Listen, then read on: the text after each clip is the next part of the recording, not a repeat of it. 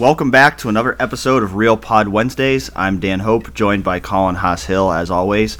Apologies in advance for being late on this week's episode. Couple reasons for that. For one, we wanted to record on Wednesday morning because of the college football playoff rankings being released on Tuesday night. So we wanted to be able to react to that. And with the Buckeyes being ranked number one, glad we did. Glad to have the opportunity to talk about that. Secondly, my esteemed co host over here you can drop you can drop the word esteemed now. Did not understand that when you record remotely, you have to use headphones. So we recorded it this morning, and there was a bad echo that you all certainly would have blasted us in the comments for if we had published it that way. So this is take two of a podcast. So hopefully it'll be as good or better than the first one. Uh, might be a little shorter than the first one because uh, we're we're recording a little bit later here than we should be, but.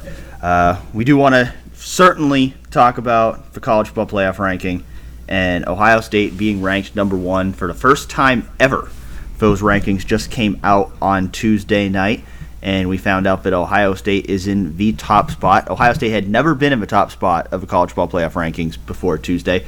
Of course, Ohio State did win the first college football playoff. They were the national champions after the first playoff, but there are no final college football playoff rankings after the playoff is over. The final rankings are the one that set the field. So Ohio State had never been higher than number two in the playoff rankings before this week. Buckeyes checking in at number one after their 8 0 start, won all of their first eight games by 24 or more points, and now moving into the back end of the season with perhaps the strongest validation yet of how great these Buckeyes have played and that they very well might be the best team in college football this year. Yeah, it's it's. I mean, the funny thing is that they haven't been ranked ahead of third, and really, I'm not even sure if it, if there was any poll that ever ranked them ahead of third. But when you look at the main two polls, um, the AP poll and the coaches poll, I think that they're still fourth in the coaches poll, and they're third in the AP poll right now. But as of Tuesday, those polls no longer mean a thing and they never really mattered, but they were good little guide points. Um, I think if you had asked us a few days ago, we were probably we were we were definitely leaning towards them being one or two. Personally, I thought maybe there was a slight edge that, that they would be two, but I think that number them them being number one is a is a really big deal, and it, and it really like I know that Ohio State's players and coaches they won't want to talk about it. They won't want to say anything about about what this matters, how, really, really, they won't even want to address it. But the ultimate thing is, like from the outside looking in, this is a program that has a new head coach, a new quarterback, a lot of new coaches, and they've won every single game by at least three touchdowns. They've looked dominant. They have a 40 plus point uh, average win differential, and they've they've they've they've garnered respect from really the body, the only body that ultimately matters when it comes to the postseason and we've seen that before where I don't think the selection committee is beholden to the polls. They they don't always go in lockstep with the polls, and I think a lot of times the polls are slower to change than the selection committee. Sometimes you'll even see where next week Ohio State might be number one in the polls, or or at least closer to the top, just because a lot of times they they kind of follow suit with what the selection committee does. But a lot of times the polls, you know, Alabama and Clemson, they were at the top of the polls going into the year, so they're a little more reluctant to move those teams down. They take a little bit longer. Whereas the college football playoff selection committee, starting with a, a fresh slate after eight nine games for you know every team into the season, they can look at it and say, okay, well, Ohio State's played better than everyone else, and LSU has played better than everyone else, but oh, Ohio State and Clemson's not even in the top four because they haven't played as well as we think Ohio State and LSU and Alabama and Penn State have. So it, it gives a fresh slate. I think the committee got it right. I think the Buckeyes belong at number one for this week. I don't know if they'll be number one next week because LSU and Alabama, the number two and three teams, play each other next week. So I think most likely the winner of that game is going to be number one next week. But I think right now this is where the Buckeyes belong. I think their strength of schedule matches up with anybody.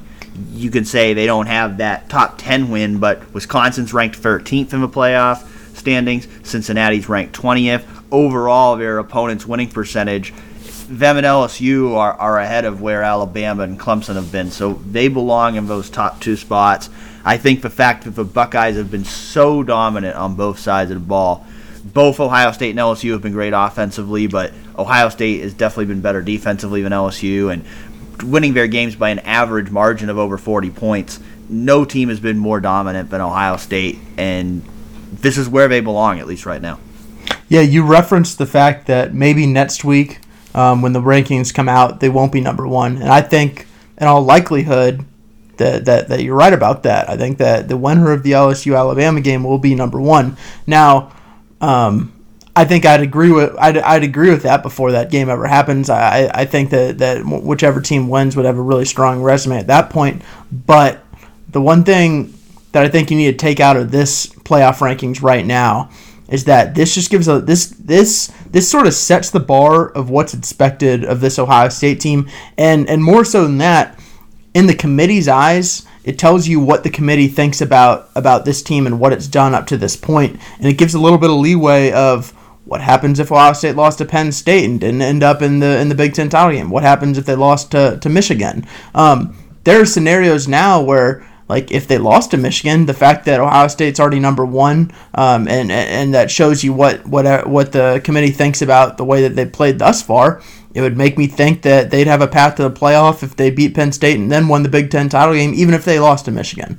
Um, there there are these interesting pathways that that I think them being number one sort of lends more credence to, to the possibility of them happening. Yeah, if, if you look at some of the stats from the first five playoffs the number one team in the initial the initial rankings has gone on to be the number one seed in the college football playoff in three of the past four years, and only two teams that have ever started in the top two of the initial CFP rankings have failed to make the playoff. Those were Mississippi State in, in 2014, LSU in 2015, and both of those teams lost at least twice. So when you start as the number one team, typically, unless you collapse, that team is that team is usually going to make it. Certainly, that's not a fate that Ohio State wants to tempt, and that's why if if you listen to what Ryan Day is saying this week, his message is we don't care about the rankings. We just got to keep winning. It doesn't matter if we lose. So he does not want his team to let the hype of these rankings get into their head. He does not want his team to be thinking we could lose and still make it because there's certainly no guarantee. The only way the Buckeyes can guarantee their way into this field is to win the rest of their games. That includes the Big Ten championship game. So if they lose, then they leave it up for debate of whether they belong in the field. But right now, there's no debate. And that's a really good position to be in if you're Ohio State. Uh, I think it absolutely does give them some leeway. And now it's Ryan Day's job to to try to keep this going. Yeah, it's it's funny you mentioned the the way that they've talked about it, and it to me it was sort of immediately evident of of how Ohio State's going to deal with it when on Tuesday in his press conference Ryan Day sort of pointedly dismissed it. Um, he dismissed the notion that they care about it. He dismissed the notion that it would have any effect on them. He dismissed the notion that he would even watch it. He said it's for the fans, and like to me, to me that was that was very calculated on his part. He knows exactly the message that he wants to push. He knows that whatever messages that they pushed throughout the first eight games have been working, and there there's not a lot of reason on the outside to imagine that this won't work. But I thought it was a little interesting because then you had Justin Fields sort of take the podium after Ryan Day spoke, and and he sort of espoused the exact same message of he's not interested in the playoff, and and I think that I think we both understand that like listen, they can say that all they want, but they, they they're going to pay attention to it. They're, I'm sure a lot of players watched it. Um, I'm sure a lot of them are paying attention to, to what people are saying about them. But what ultimately matters is is that Ryan Day's message is, is, is getting across, and like I think I think it is right now, and, and that's sort of how they've gotten to this point after eight games. I think there's a I think there's a lot of buy-in to what the what the coaches have, have, have sold this to the to the team. Yeah, I think Ryan Day's done an excellent job of controlling the message. Uh, as a first year head coach, we didn't know how he would go about this, and I think he's been really calculated in terms of having these different mantras for every week and There's a lot of talking points that come up over and over again with, with, with Ryan Day, and then you see his players repeat them, which shows the buy-in that they have to what he and the other coaches are selling. So I, I think he's done an excellent job of that, of controlling the message, not only within the Woody Hayes Athletic Center, but what's coming out of it. Because I, I thought it was interesting that on Tuesday night and even Wednesday morning, if you look at Ohio State's social media channels or its website or anything, they don't even acknowledge the fact that Ohio State is ranked number one in the college football playoff ranking. Something that Ohio State has never done before. There's not even any acknowledge of it from Ohio State in an official capacity. And I imagine that's coming at Ryan Day's directive. And that's just the message that they want right now is that we're not going to think about where we're ranked. We're not going to give it any credence. We're just going to keep doing the same things that we've been doing. And that's probably the right move because it's worked out well for them so far. So if it isn't broke, don't fix it. What why change what's worked so far? But like you said, I I think we'd be naive to think that they're not paying any attention to it, especially the players. I, I'm sure that a lot of them were watching it on Tuesday night.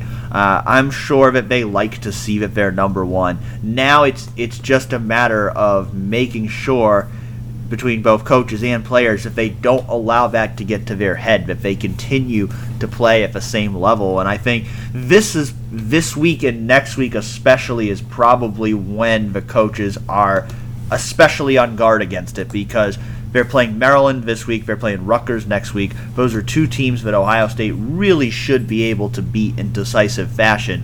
So this is the time, if there's been any, where the Buckeyes could lose focus, and I think Ryan Day really wants to make sure that doesn't happen. Yeah, and on the other side of that is, like, as a fan, as an Ohio State fan, I think it's it's a little bit of a weird position being the favorite, and not not not it's a little bit of weird position. It is a very weird position because Urban Meyer, one one of the best coaches in college football history, never had the Buckeyes at number one um, in, in his tenure in the college football playoff rankings. Um, now Ryan Ryan Day is now in the position where I think it's a little interesting that as a as a college coach, he's never been in the, in this position before. He's never had to lead a number one ranked team. Um, whereas right now, um, he's all of a sudden he, he has to he has to guide this team through I think two weeks that we expect to be like 50, 60 nothing type blowouts, and then end the season with three re- potentially really difficult games against Penn State, Michigan, and a Big Ten title game. Um, he's never been in this position. I think it's going to be interesting to see how he navigates it. And on Tuesday, I think we got our first little indicator of how he's going to do it, and that is by pretending it doesn't exist. Yeah, it's all uncharted territory for Ryan Day, and the thing is, it's always easier to get players to buy in when you're winning. It's always easier for your message to work when you're winning and everything is going well. And so far, everything has gone great, and Ryan Day deserves all the credit in the world for how how well this team has done so far. The fact that they haven't had to play a competitive game, the fact that they have dominated week in and week out, that shows the fantastic job that Day and Ohio State's coaching staff has done. But still, we haven't seen what this te- how this team has to navigate adversity. We haven't seen how this team has to get through playing a competitive game or bouncing back from a loss and those things will happen eventually. Who knows? Will they happen this year? Will they happen next year? We, we will see what happens. But certainly, I think it makes sense why Ryan Day is a little bit more on guard about it right now at this point of the year. And, you know, again, those next two games aren't aren't going to be considered big games on the outside. But Ryan Day, he said on Tuesday, he said every game is big. If you don't think they're big, try losing one. So that's what he don't want to happen. He doesn't he doesn't want this team to drop the ball in a game that it really shouldn't because we know that Penn State's game is going to be big. Penn State's ranked number four right now in the playoff rankings. We know that Michigan game is going to be big. Michigan's ranked number 14, and that's a rivalry game, so it's always big. But you, you want to keep the momentum going, even though I think it would take a collapse of epic proportions for Ohio State to lose either of its next two games. The last thing he wants to have happen is for them to suddenly start playing sloppy and start to lose their momentum before they get into that really tough stretch at the end of the year.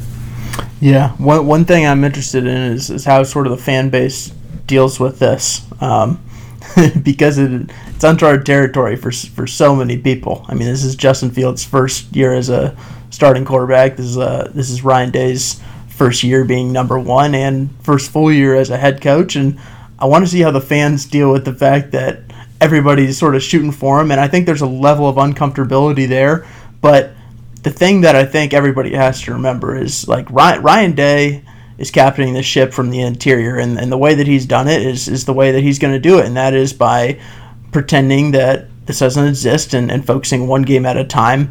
But from the outside, the thing that you just have to keep in mind is that being number one really actually matters a lot. Like if you look back at the 2015 season, is, uh, 2015 was the only time that Ohio State entered the, the playoff rankings, the initial release, uh, undefeated. And they were not number one. And that was a team that a lot of people think is was the most talented team that, that Urban Meyer coached at Ohio State. And the reason reason why they weren't number one um, was not because of a lack of talent. It was a lack of production on the field. It was a lack of results. Um, if you look at back at that season, they were not beating every team by 30, 40 points. They were not handling everybody. They didn't win every single game by at least three touchdowns. And that's the difference right now. And that's why Ohio State is is entering this this last four game stretch of the regular season positioned so well, and it's why I think there's there's the number one seed, uh, or the, or at least the number one ranking initially, sort of gives them a gives them a little bit of, of, of ammo to play with down the stretch. Where if things didn't go exactly as you as you as you'd hope, you know that the committee thinks in the first eight games of the year that you were deserving of the number one spot. Yeah, I mean, it's. It, I think the fact that they've made this kind of impression on the committee puts them in a position that Ohio State has never been in before. Because even in 2015, which is the only time Ohio State before this year has begun the playoffs rankings in the top four and were undefeated at this point of the year in the college football playoff era. They were number three in the first rankings that year. They were supposed to be the most talented team in college football history, but they didn't play like it. They I think they only beat Northern Illinois by six points in September. They had some ugly games, and that was kind of one of those seasons where they kind of stumbled through it and stumbled through it until they finally hit that Michigan State game in late November and really laid an egg and lost, and and that knocked them out of the playoffs. But I think that was a team that year where they just were not impressive enough where they could overcome that loss, where they had any real case of being a top four team after suffering that late loss. But I think this year, because of how impressive they've been, the impression they've made on the selection committee, if they were to lose a game, they they could position themselves where even as a, a one-loss team, they could potentially win that debate over other one-loss teams. Even if a loss coming late in the year, I think their resume is strong enough where if you look at it the winner of LSU Alabama is going to control its own destiny from this point after Saturday. If Clemson can win out, they're going to be in. The winner of Ohio State Penn State, if they can win out, they're going to be in. But there, it, it, there's still going to be at least one spot, unless Baylor wins out, which would be a surprise, I think, to just about everyone. Where there's still going to be at least one spot there that's up for grabs, most likely for a one-loss team.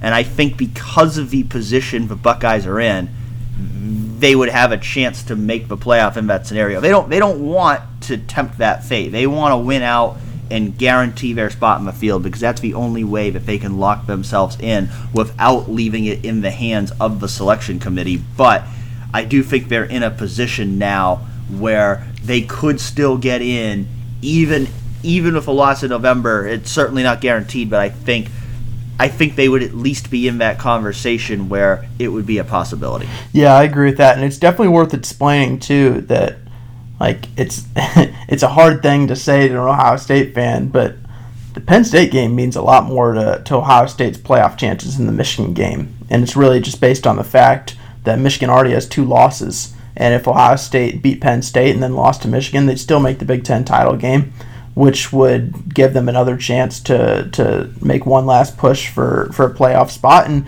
would they be guaranteed um, a, a bid into the playoff if that were to happen? No. But would I suspect that they'd get it in that scenario? Uh, given that they were ranked number one on Tuesday to, to open it up, and uh, I would.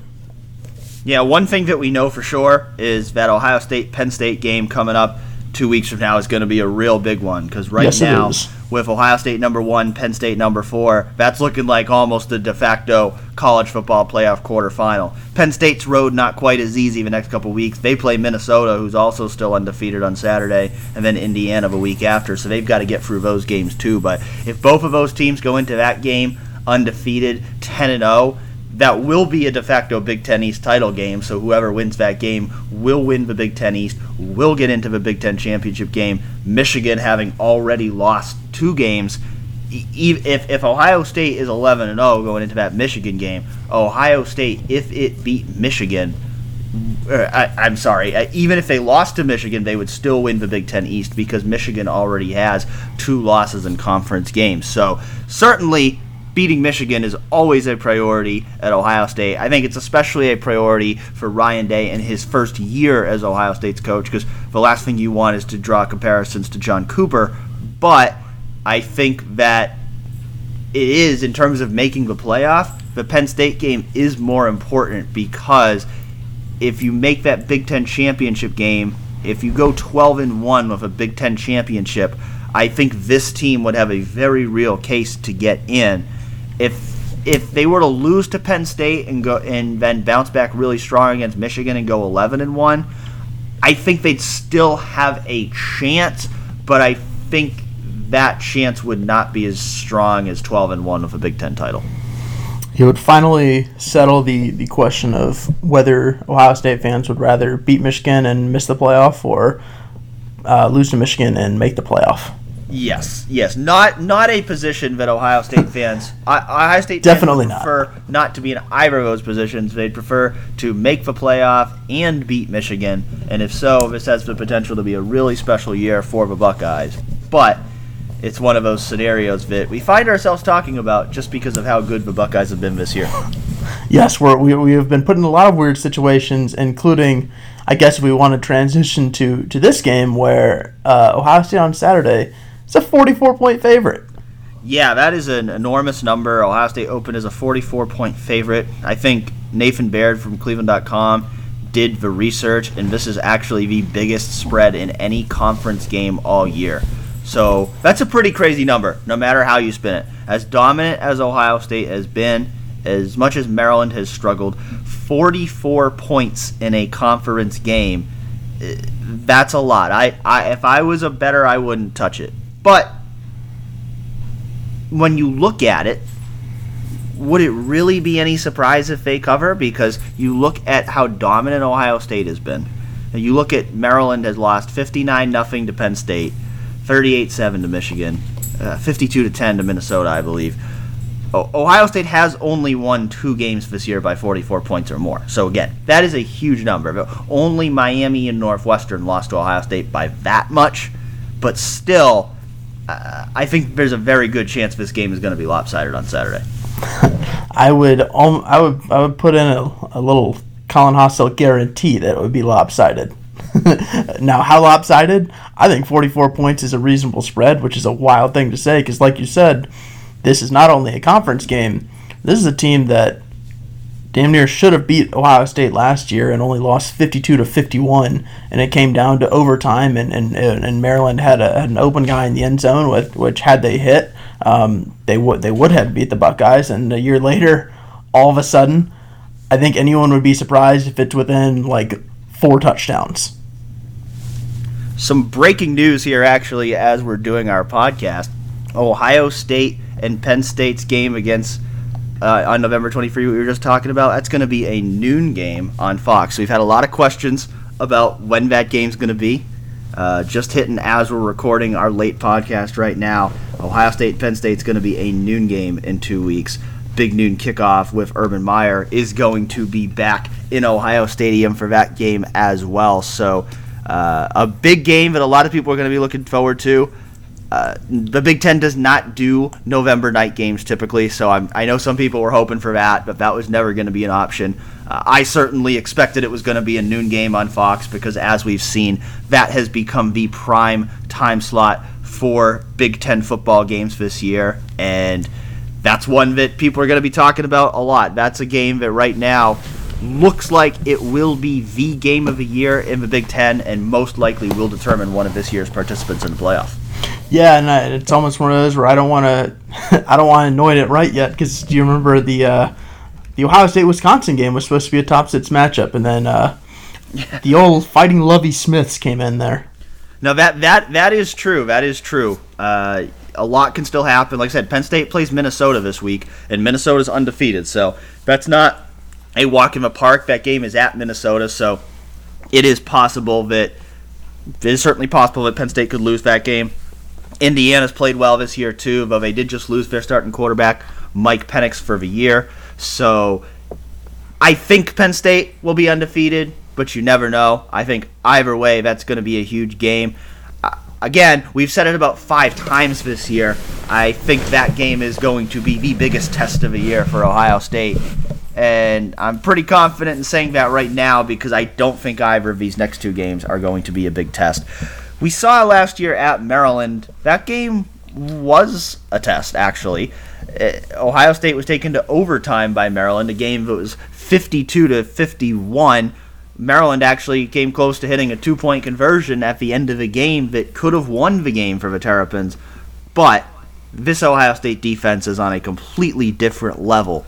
For them to get gashed the way they did last year uh, against this Maryland offense would be shocking. Ohio State hasn't allowed more than 10 points in a game since the season opener. They've held all of their opponents under 300 yards this year. I I'd be shocked if that happened. Uh, not saying Maryland won't hit, maybe hit a big play or two, but I, I don't see this game being anything close to what it was last year. Nope, nor do I. I mean, there's a there's a real difference where um, last year like I don't, I, neither of us would have anticipated that that Ohio State would play a one point game with Maryland. Yet at the same time, if, if I had asked you right now, like where like is it more likely that last year's team would play a close game against a mediocre opponent, or this year's team would do so? Like it's last year's team in a landslide. Like we have we haven't even seen this team.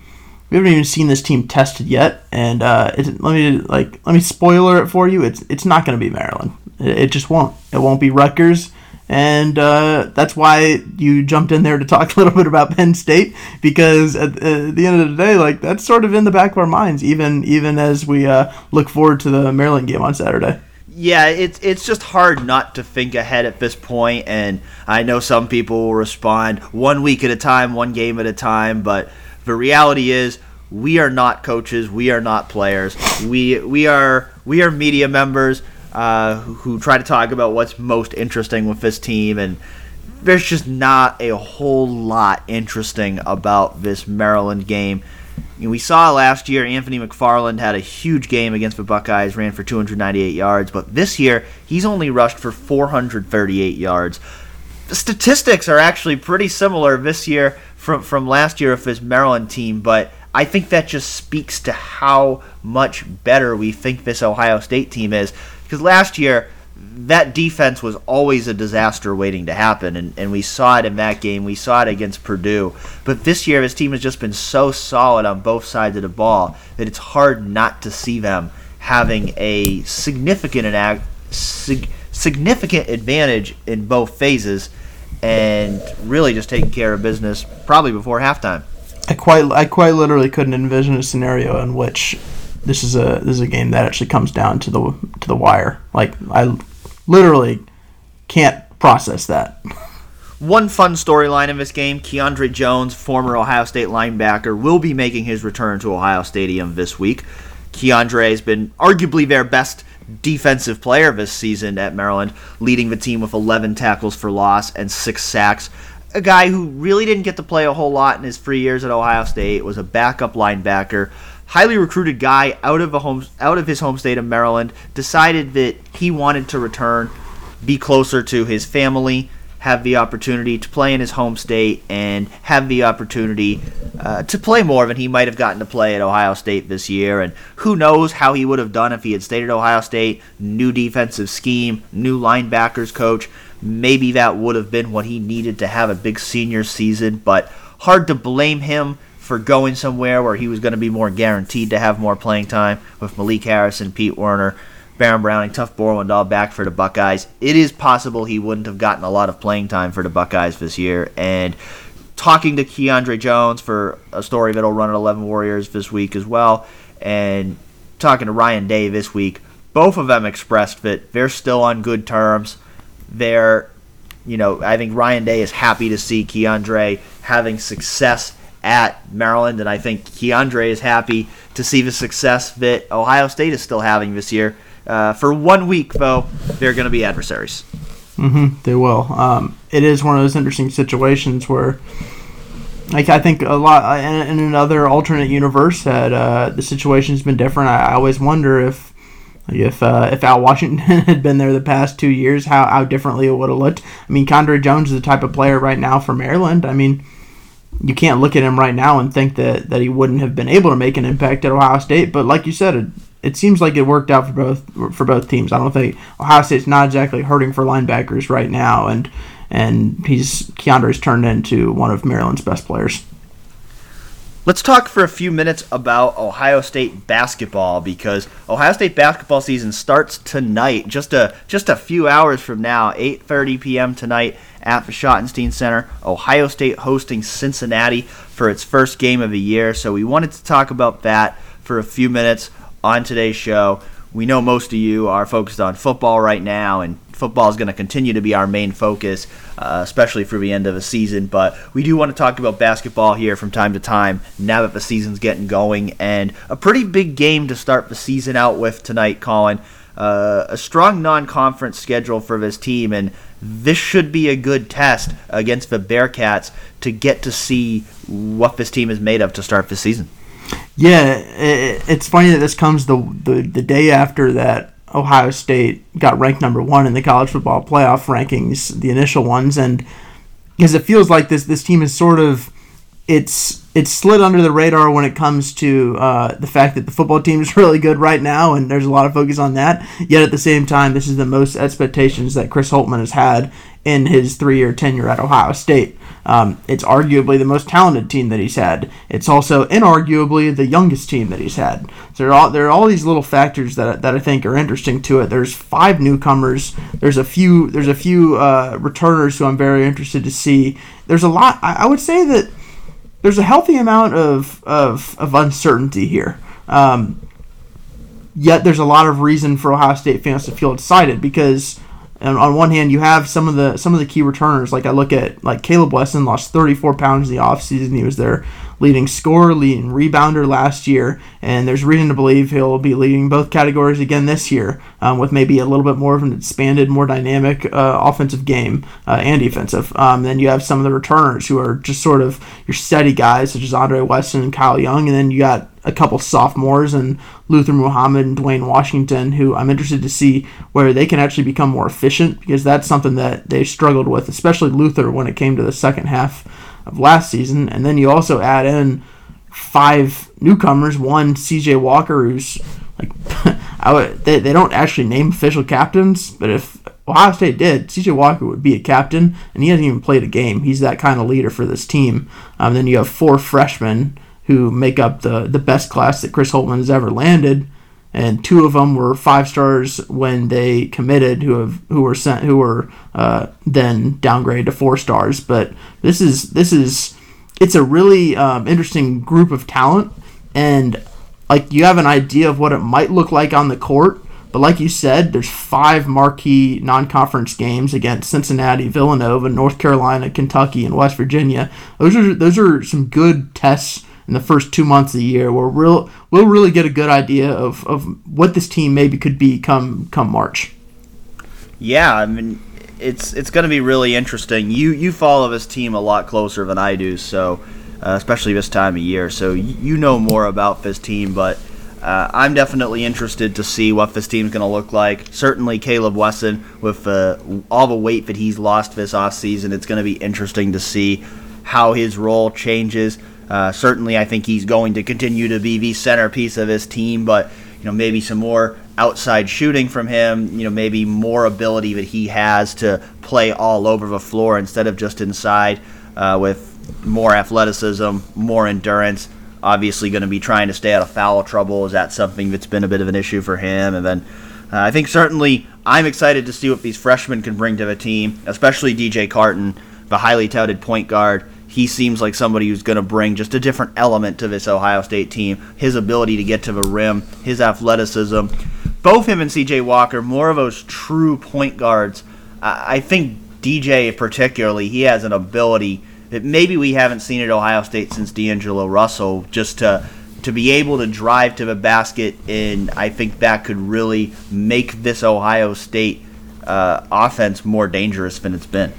Yeah, you're definitely right about that. If, if you look at last year, the point guards were, were sort of C.J. Jackson and Keyshawn Woods, but they weren't they weren't exactly what you'd sort of imagine to be a, a college point guard duo. Um, this the, there there were more combo guards this year though with CJ Walker and DJ Carton. Like these are these are what you'd imagine. They are push the pace. They are they're pretty athletic. They're uh, CJ Walker. He's a he's a hard nosed defender leader. He sort of he sort of personifies every intangible that you'd sort of ever ask for in a point guard. And DJ Carton on the other hand has the has the athleticism. He's got this explosion explosion that like you, you sort you sort of got a glimpse of it in the in the, in the exhibition against Cedarville. Um, he'll he'll push he'll push the ball when, whenever he wants to. Um, it's it's gonna it's gonna look a lot different than it did last year. Just to like run through the others really quickly and what to expect. So EJ Liddell is the six six. 236 pounds, sort of a throwback power forward. Um, he'll he'll play the he'll play the three and the four, but you'll see him a lot more in the post. Um, he's uh, he he's intriguing in that he's he's really mature. He's really he's more college ready, I would say, than any of the other freshmen.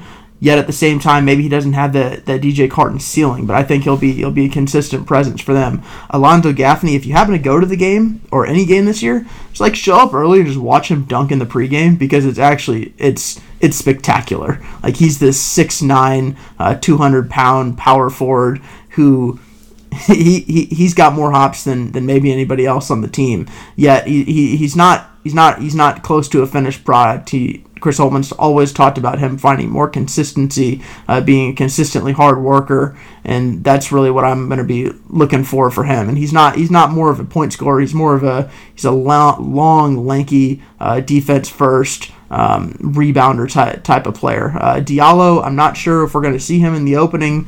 Yeah, he's listed at six foot 10, 225 pounds. He's super raw. Uh, eventually, what they want him to develop into is sort of that that low post uh, defensive minded center. But at the same time, they also know he's a long way off. So I'm not totally sure that he'll ha- how much of a role he'll have as a freshman. But nonetheless, this is a group of four freshmen who I, I, think that there, there, there has been a lot of hype around, and I think it's warranted. And they're also they're, the kind of players who they'll they'll take this team as far as they can. Chris Holtmann talks about um, that this team is very reliant on the veterans, and that's true. But if DJ Carton can be who I think some people think he can be, and that's that's a future NBA point guard. If he can if he can be, be that immediately at some point as a freshman, like I, that that will obviously be a, be a huge boon to this team what are your expectations for this team, Colin? What do you what do you think this team is going to be able to accomplish this year, both in terms of how well they're going to play in the regular season and what their you know ceiling or what what might be the most likely outcome for them in the NCAA tournament?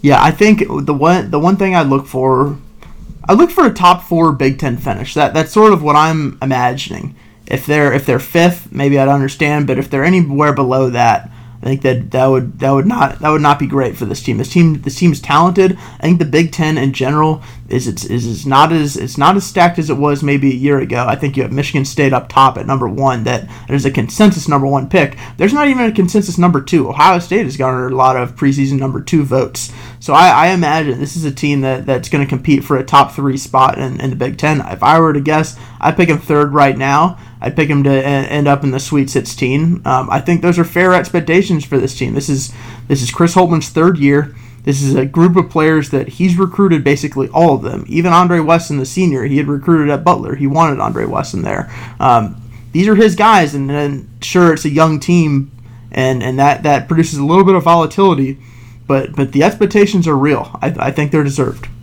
Last year, we saw this team start out really strong, but it was kind of a it was kind of a false hope thing where when they got into January and February and started playing on a regular Big Ten schedule, playing tougher competition, they were playing in non-conference.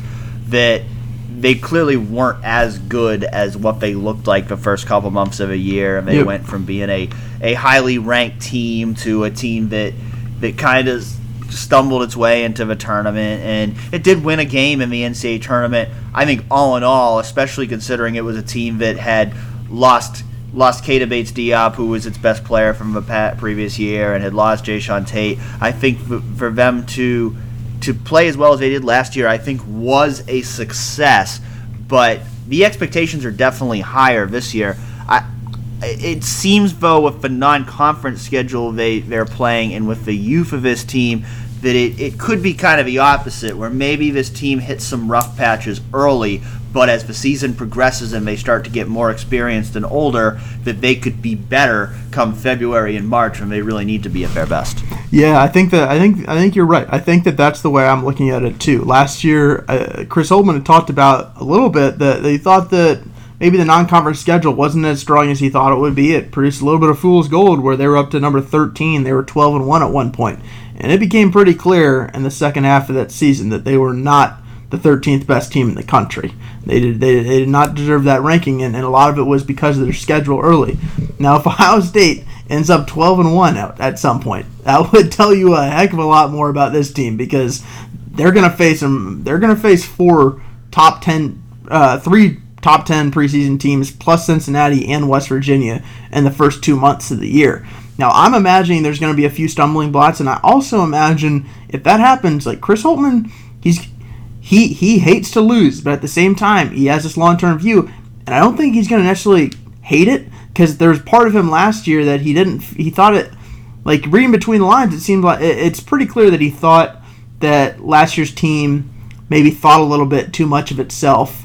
Um, when they were ranked number 13 when they when they were 12 and 1 and then it sort of hit them and it hit them hard and that was a really tough stretch one of the toughest in Chris Holtmann's career and I think that that if they have a little early adversity I think I think I think Holtmann's going to be okay with that yeah, I think we, we talked about it before with Ryan Day. I think there's some similarities between Ryan Day and Chris Holtmann in that yep. when things are going well, they, they like to temper the expectations. They like to they like to keep the focus on what they have to do next and the task at hand. They do not like to get caught up in the hype that surrounds their team. So uh, I've definitely noticed some similarities between the two coaches in, in terms of the way that they manage those expectations and in terms of just trying to keep their team level headed and focused on work all the time. Yeah, you're definitely correct, correct about that. I think Chris Holtmann likes when people talk uh, good about his players and about about his program success, and at the same time, if they were picked to finish 12th in, in the Big Ten, he he would sort of enjoy that. He would he would thrive on that. One more thing I wanted to bring up: we did a fun exercise over the summer where we we we took turns drafting players from the uh, both the football and the basketball teams uh, for some fun summer pieces and I think we'll revisit the football draft at, at another point, probably after the season, and kind of evaluate how we did on here. But the basketball draft, it, it, was done as a coin flip. So Colin won the coin flip, and he used the number. He decided to take the number one pick in the football draft, which was a smart move because that meant he got to draft Justin Fields. But that meant I got the number one pick in the basketball draft. I took Caleb Wesson for obvious reasons, being that he is the leading scorer and rebounder. But I felt like I won the draft when Colin decided to take EJ Liddell and Luther Muhammad with the number two and number three picks. And that's nothing against either two guy, either of those two guys, but that's because he let me get DJ Carton at number four, who I believe is going to be the second best player on his team. So, Colin, seeing what you've seen now from DJ Carton, do you regret that decision? I greatly regret that decision. I think DJ Carton is the second best player on this team after seeing one exhibition game of him and I think 19 minutes of him. I mean, listen, I, I think Luther Muhammad and, and EJ Liddell have uh, significant parts on this team, but if you if you caught a little bit of DJ Carton, especially listen on your on your little pickup team, you got Caleb Wesson and DJ Carton plus Andre Wesson. Uh, that that is that is a mighty fun trio right there. The results of our draft, for those of you who didn't catch that on 11 Warriors over the summer, I, I got Caleb Wesson, DJ Carton, Andre Wesson. I got with the fifth pick, Duane Washington and Justin with the eighth and ninth picks, and then Ibrahima Diallo with the last pick. Colin got EJ Liddell and Luther Muhammad with the second and third picks. CJ Walker and Kyle Young with the sixth and seventh picks.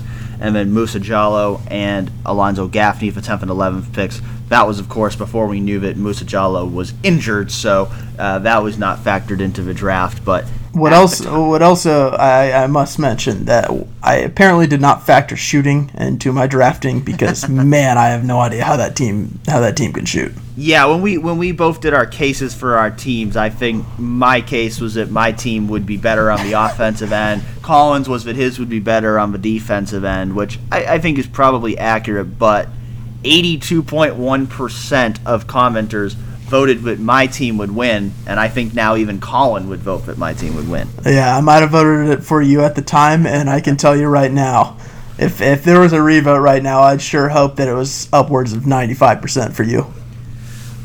It seems that way. We will see how it all plays out.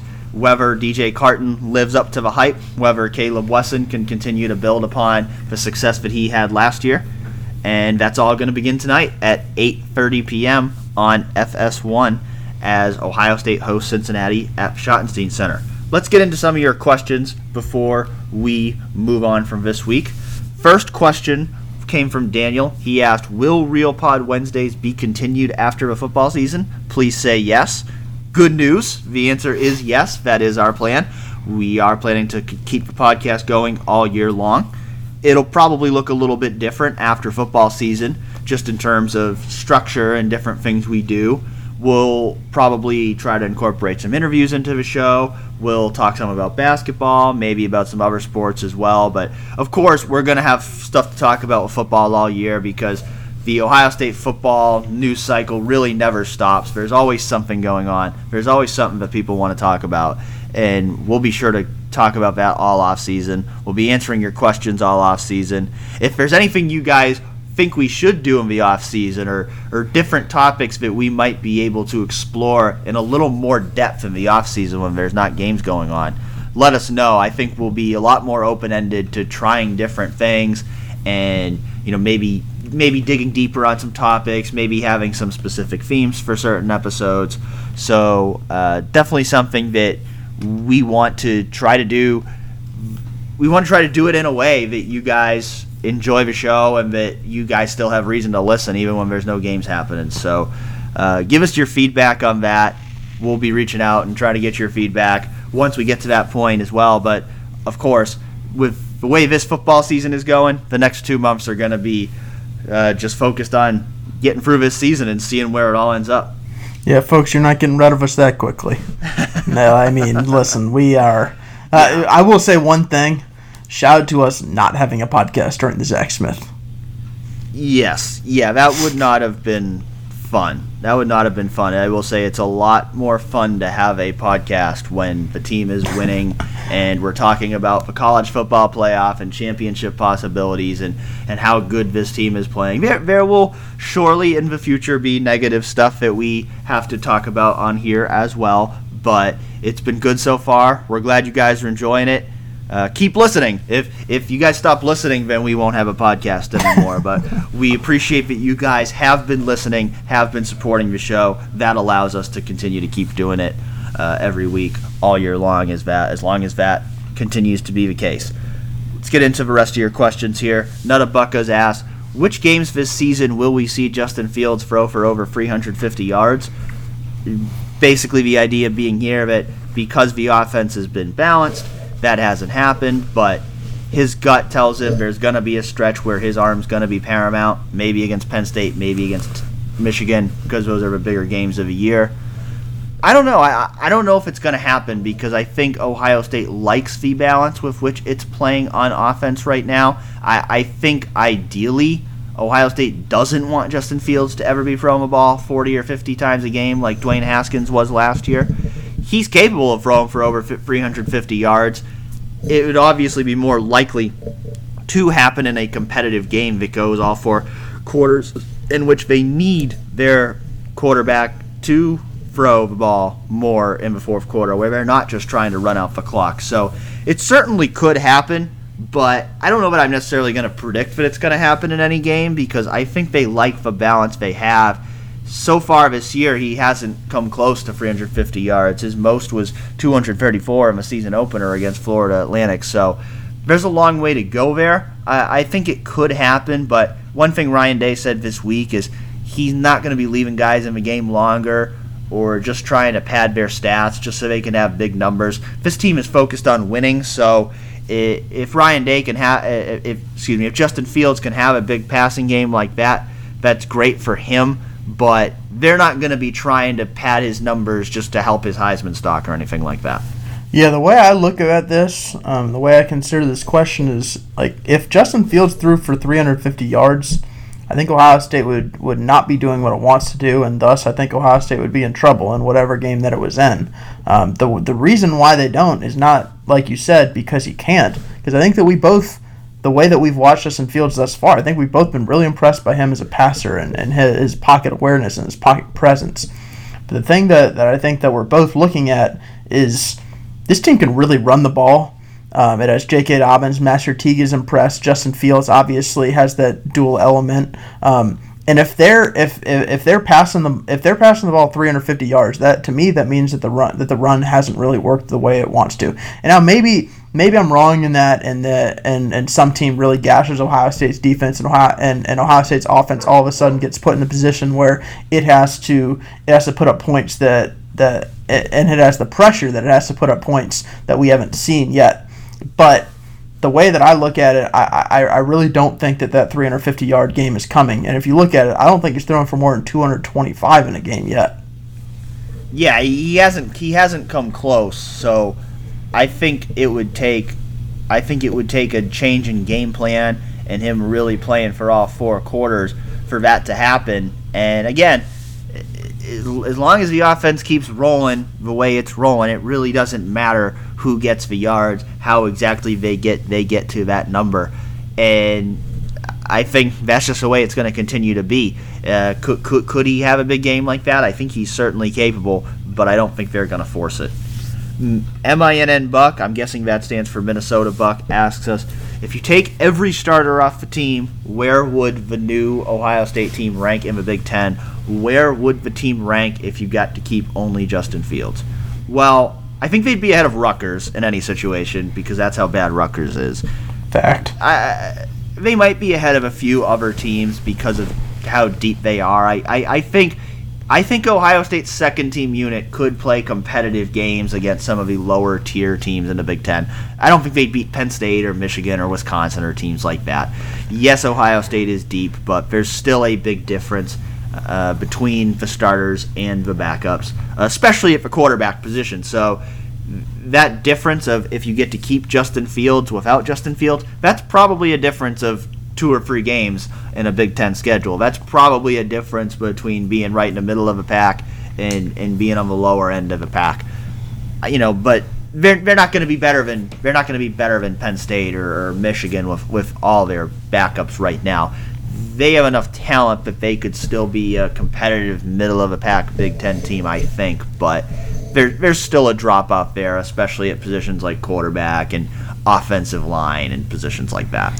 Yeah, you're right about that. I, I there those are those are the those are the couple positions that I'd really look at as as in, this scenario what would be the most concerning ones, and that's obviously quarterback. You go from Justin Fields to Chris Chugunov, and then offensive line because offensive line is always the position where if someone gets hurt, I think there's a lot of mystery about man what what what would what would happen if if if this guy got hurt. It, like we haven't seen much of his backup. We haven't seen his backup in this position. Imagine five backups going in there. Like that is that is not a position that Ohio State ever would want to be in. And that that to me that's that's other than quarterback that would be the the number one concern. And also like maybe this. Uh, is a little bit of a hint about what I what I'm going to be thinking about this offseason. But if you took away all the cornerbacks, all of a sudden Ohio State would be left with Cam Brown, Sevyn Banks, Tyreke Johnson, Marcus Williamson at cornerback um, in this scenario. And like I think there's reason to have uh, hope about them succeeding, but at the same time, given the way that Damon Arnette, Jeff Okudah, and Shaun Wade have played, there's they, they just the backups just haven't gotten a ton of reps against against impressive wide receivers, and that that would be a real problem. that that that would be the one. That would be the two areas that I look at.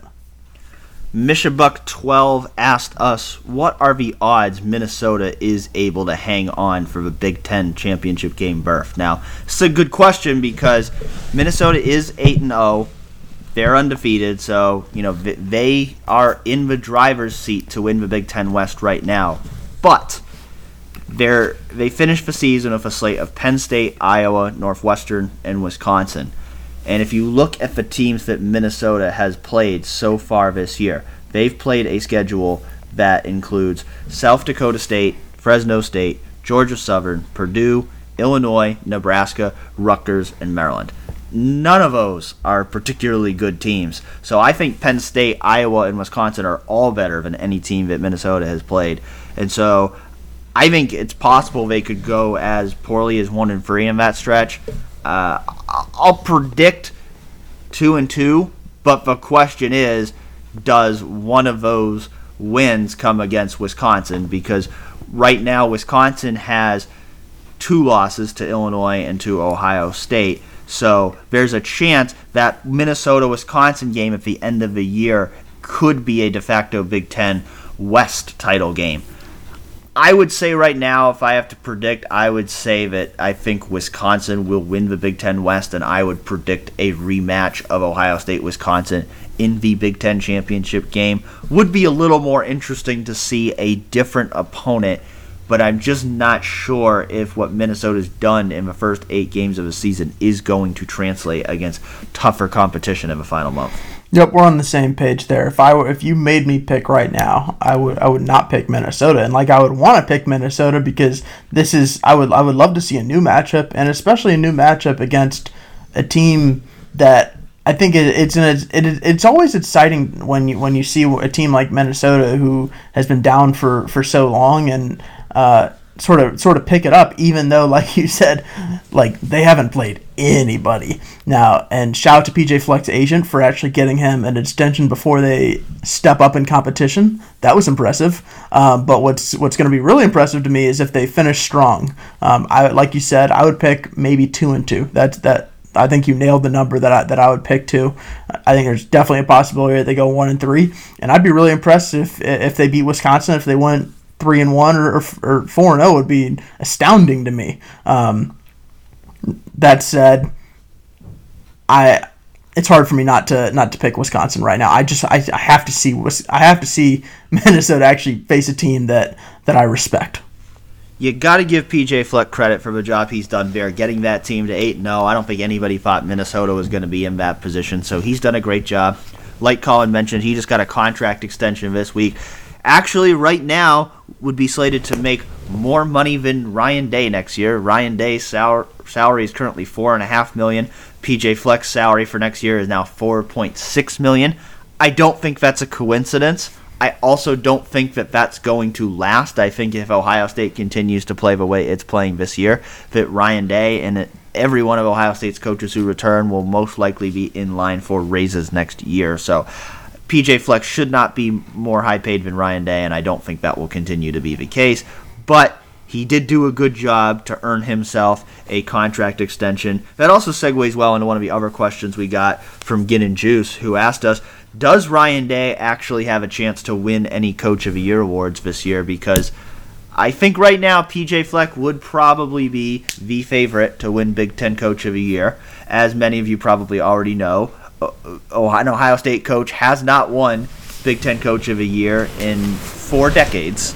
So Urban Meyer was never Big Ten Coach of the Year. Jim Tressel was never Big Ten Coach of the Year. They both won national championships, but they never won Big Ten Coach of the Year. And if you look at these Coach of the Year awards, the reality is they typically tend to go toward the coaches who are perceived to do more with less, who take over programs that have been struggling and have built them up to become contenders. So I think PJ Fleck is is probably the front runner in the Big Ten right now. I think nationally, I think maybe Matt Rhule at Baylor with all the issues that that program had. For him to have them in a position where they're currently undefeated right now, I think he might be a front runner for National Coach of the Year.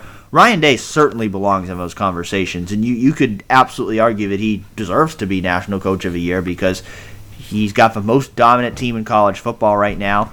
He's a first year head coach. He certainly did an excellent job in terms of rebuilding the defensive coaching staff and taking this team's play to a higher level.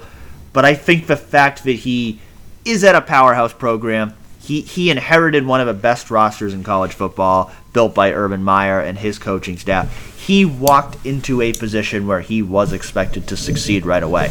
I don't know if he was expected to succeed quite this well through his first eight games of a season, but I think it's still more likely that those awards are going to go to coaches who are viewed as overachieving, whereas Ohio State is always expected to be at the top, even with a first-year head coach. Yeah, if I'm looking at the at Coach of the Year awards, like part of you mentioned that that Ryan Day inherited a lot of the he, he inherited a really talented roster, and it is the funny it's the funny balance where he's a first year head coach, so nice job Ryan Day for, for starting eight and zero oh and and being the number one team number one uh, seed in the playoff uh, in the first initial rankings, and at the same time, uh, a lot of a lot of the a lot of the sort of the, the backing for for former Ohio State coaches in this award is people saying, well, why are you going to punish them for recruiting really well and building this roster?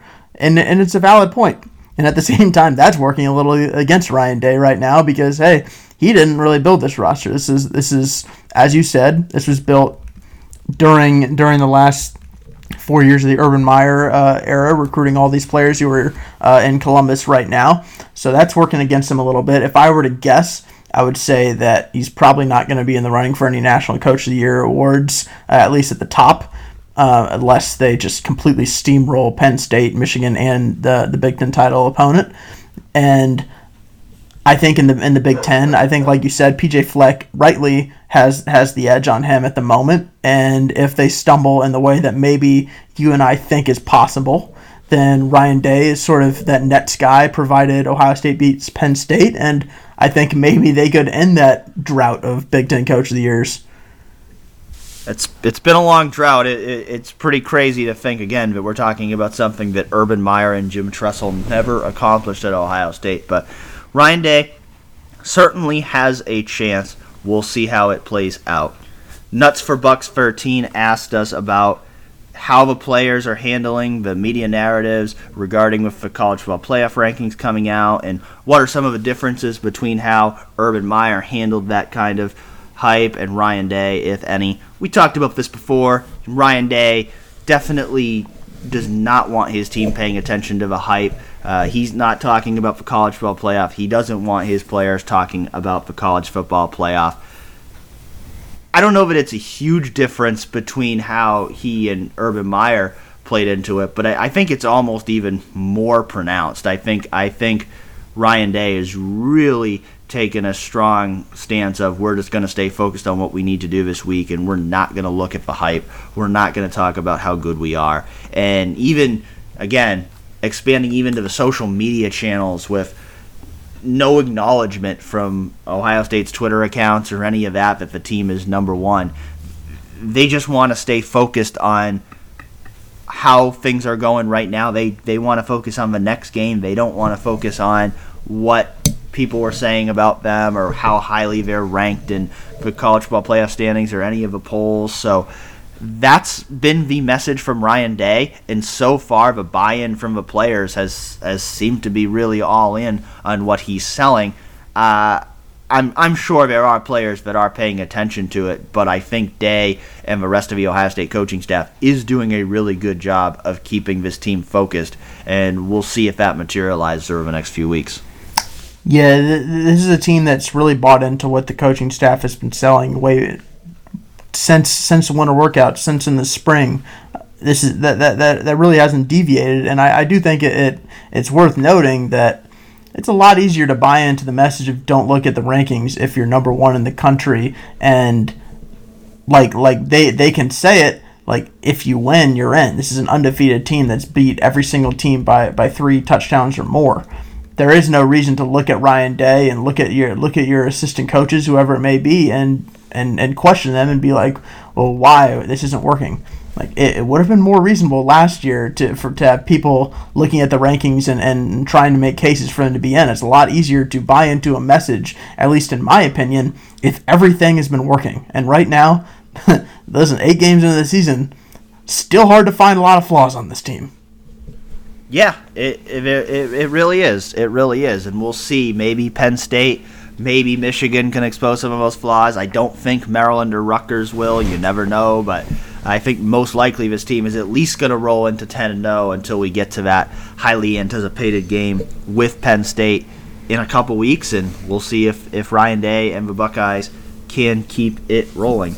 DMAC3212 asked us, Is this the dumbest thing you've ever read? And to kind of paraphrase what was a long post, basically, this commenter on what I believe was a Michigan forum suggested that because Luke Fickell's an Ohio State alum and he coached at Ohio State for a long time, he didn't trust Luke Fickell's desire to really motivate his team to derail Ohio State's season.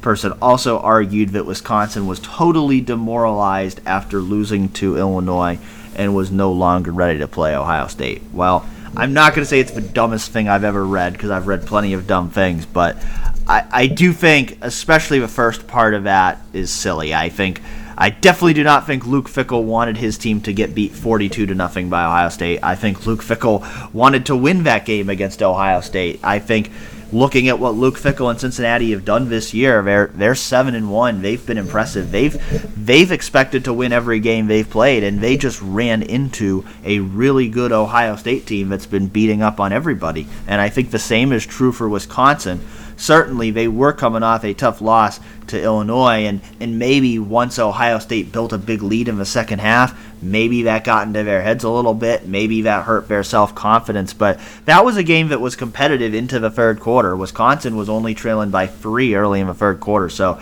I thought Wisconsin played with plenty of fight in that game. I don't I don't think that was a situation of Wisconsin not being ready to play. I think Ohio State has just been better than everybody it's played this year, and and that's why the Buckeyes have been so dominant. I don't think there's any uh, conspiracy or teams not showing up to play. I think conversely, Ohio State tends to get every team's best shot, and I think this year that best shot just hasn't been enough for anybody. Yeah, I mean the take of a co- is a coach not motivated to beat his former school that could have hired him and didn't. Uh, yeah, I think he's he, I, th- I think he's pretty motivated. I'm not exactly worried about that. Uh, is uh, Wisconsin too demoralized to play against Ohio State and didn't want to bounce back against Buckeyes? I mean, yeah, that's I, like you said, maybe not the dumbest thing, but uh, yeah, I, I would say fairly incorrect. Bartholomew asked us, "What is the best college football team in the state of Indiana right now?" No, but he did ask us that before it was announced that Mike Penix, the Indiana starting quarterback, would be out for the rest of the season. So I imagine this question was asked in the vein of Is Indiana better than Notre Dame since Notre Dame hasn't looked great this year and Indiana is 7 and 2 right now? But I think the answer is still Notre Dame. Uh, I don't think it, I don't think Notre Dame is great. I think Ohio State could beat Notre Dame decisively, just like it beat Indiana decisively. But I think Notre Dame is still the best team in the state of Indiana right now. Purdue in that mix as well, but Purdue has not been the same team it was last season. Quarterback injuries, Rondale Moore's been hurt. They did have a good win against Nebraska last week, but they're still a below 500 team. So I think Notre Dame is the best team in Indiana, but I think Ohio State, unlike last year at Purdue, I think Ohio State could pretty comfortably beat any team from that state right now. I definitely agree with that. Uh, it would like if it, going back to that last question, if someone wanted to say some sort of excuse for a team that Ohio State has played, I do wonder about what it would have looked like uh, if Ohio State had played Indiana with Mike Penix, because that was obviously a steamroll, and, and I still think it probably would have been. But listen, this is a team that has had barely any tests right now, so I, I wonder what that might have looked like. Silver Sniper asks us who makes the Final Four the final two, and who wins it all based on everything we know right now. Silver Sniper, great question to ask her the podcast. Always gets right to the point. My final four right now, I would say Ohio State. I, I, my prediction right now is that Ohio State will win out. I know Silver Sniper had asked me earlier in the year if I would change my opinion on Ohio State not going 12 and 0. At this point, I would change my opinion. I, I, I, do think Ohio State, the way they've played this year, I would predict that they will win out. So I, I think they will make the. I think Ohio State will make the playoff. I think Clemson will win the rest of his games and will make the playoff. The winner of LSU Alabama, I'm picking an LSU win over Alabama this weekend. So I'm gonna say LSU gets in. That fourth spot is gonna be the wild card but I'm still inclined to believe that a one-loss Alabama is gonna get in the playoffs. So I think, I think if Alabama finishes 11 and one, I think Alabama will get the fourth spot. So I'm gonna say the final four will be Ohio State, LSU, Clemson, and Alabama. What What do you think, Colin? Yeah, I think I think Ohio State and Clemson are the two that I feel most confident about right now, and it's just the way that Ohio State's played and, and, and the lack of future uh, difficult opponents for Clemson. Um, the others, I mean, it has to be either the winner. It has to be one of them has to be the winner of the LSU Alabama game. I'm just going to go with Alabama, and then I, I when I was looking earlier, I was just trying to find like what would what's a what's a little bit of an outsider, and I and I, and I picked Oregon as the Oregon. fourth team. Yeah, that's that's an interesting one. There's actually there could actually be a little controversy with that one because Oregon's athletic director Rob Mullens is the uh, chairman of the selection committee. So I imagine I'm sure there'll be no conspiracy theories about yes, that. Yes, I would. Yeah, I'm, I'm sure no one will raise raise an eyebrow if Oregon gets in at a debate of one lost teams. But moving forward, I'm going. Uh, my prediction right now will be. I'll say Ohio State will be the one seed. LSU will be the two seed. Clemson will be the three seed. Alabama will be the four seed. So Ohio State, Alabama rematch of 2014. I'll say Ohio State will win. LSU, Clemson, that's definitely one I could see going either way. But Clemson is a team that usually turns it on at the end of the year. I think even though they haven't had a ton of competition and have maybe played down to their competition a little bit this season, I think they'll ramp it up come playoff time. So I'm going to say Clemson over LSU, Ohio State over Alabama in the semifinals, and then I'm going to say Ohio State over Clemson for the national title. I have the exact same final two and the exact same national champion, which is a little bit of a wild thing to say at this point of the year because just a few months ago, Michigan had been picked to win the Big Ten, and I think both of us were pretty strongly against, like, we, we thought that Ohio State would have a loss. And now we're both in the position where I think that we are both thinking Ohio State's going to go undefeated, and now we're both picking them as our national champion, which yeah, is I mean, quite a turnaround. Going, going into the year with a first-year head coach and a first-year quarterback, and all the struggles Ohio State had had on defense last year, it would have felt pretty crazy to me to pick Ohio State to win the national championship. But that's where we're at right now. They've made a believer out of me. As dominant as they've played, I think they are the best team in college football right now. Certainly, if we get a playoff of Ohio State, LSU, Clemson, and Alabama, which is that's the playoff I'd like to see because I think it would be the most competitive playoff. You would hope for LSU and Alabama to be on opposite sides of the bracket and that it wouldn't end up with them playing each other again because nobody really wants to see a rematch in a playoff. But I think those are the four best teams that would make for the most competitive games, at least the way I see it right now. And certainly, I think if you had a playoff of any of those four, te- if those four teams, I think any of those four could win. But right now, it's just hard to pick against Ohio State the way they've played. Yep, that's in the that, that's the exact same position I'm in, and like you said, with with all the turnover in the offseason, even even given the talent on this roster, I'm I'm really surprised and impressed. We did ask on Tuesday night if anyone had any last questions about the Buckeyes being number one. Bartholomew replied, "I'm not sure what to do with my hands."